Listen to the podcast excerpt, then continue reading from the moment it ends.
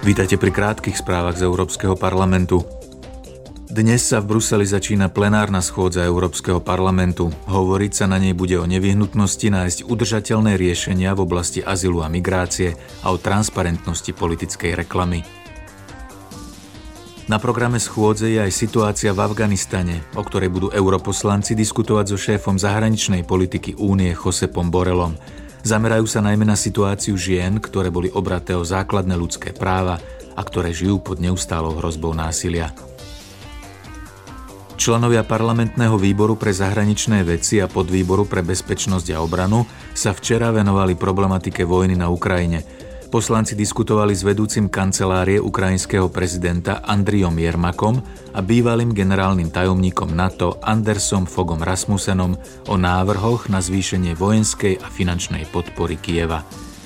Počúvali ste krátke správy z Európskeho parlamentu.